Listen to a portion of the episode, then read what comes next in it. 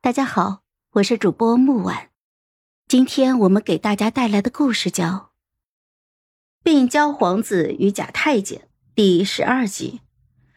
我带着三喜走过去，把一颗石子砸在温若言的脚下。她到底是娇娇贵女，吓了一跳，差点绊倒。萧启义眼疾手快地把她揽在怀里，温若言生生红了脸，脸比花娇。温若言身后的婢女就怒道：“哪里来的小太监，竟然敢这么冒犯我家小姐？一个小婢女都敢这样讲话，当然是仗着温若言身份不凡。温若言除了是礼部尚书的嫡女，更是当今皇后的亲侄女。她能跟萧启义议婚，自然是萧启义跟皇后达成了一些交易。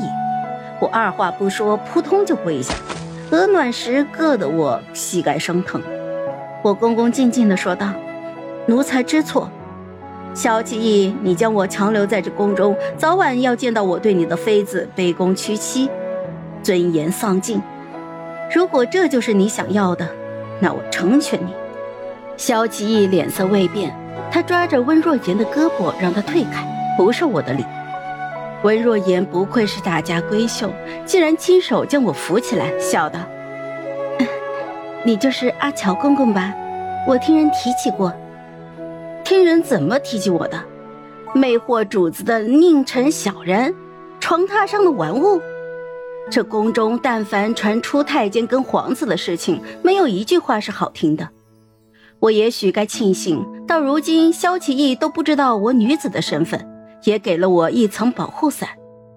萧启义温和的说道：“来日再陪温小姐游园。”他这是下了逐客令，温若言脸色微微一变，还是走了。等留下了我们两个，萧启义沉着脸把我拉了起来，他攥着我的手臂，一字一句的说道：“阿乔，你真会往我心里捅刀子。”萧启义把我强行带回景明宫，气得砸了书房里所有的东西。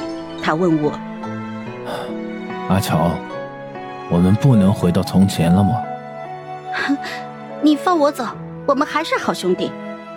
萧奇义的眼神突然凶猛了起来，狠狠地把我压在书桌上吻了起来。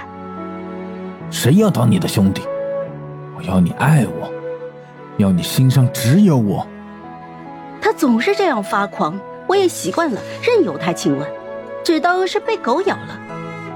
师兄养好了伤，重新回宫里当差，我才知道师兄竟然是定北侯嫡子。有着高贵的身份，他来景明宫看我，只看了我一眼就红了眼。阿乔，怎么瘦了这么多？我扑到他的怀里，哇哇大哭起来，把这些时日的痛苦都发泄了出来。师兄轻轻的摸着我的头，心痛道：“阿乔乖，师兄一定帮你早日离开皇宫。”不要你帮，我要萧吉不得不放我离开。你自小就是个有主意的，不管刀山火海，师兄都帮你过。我这身份还是有些用处的，不要怕连累师兄。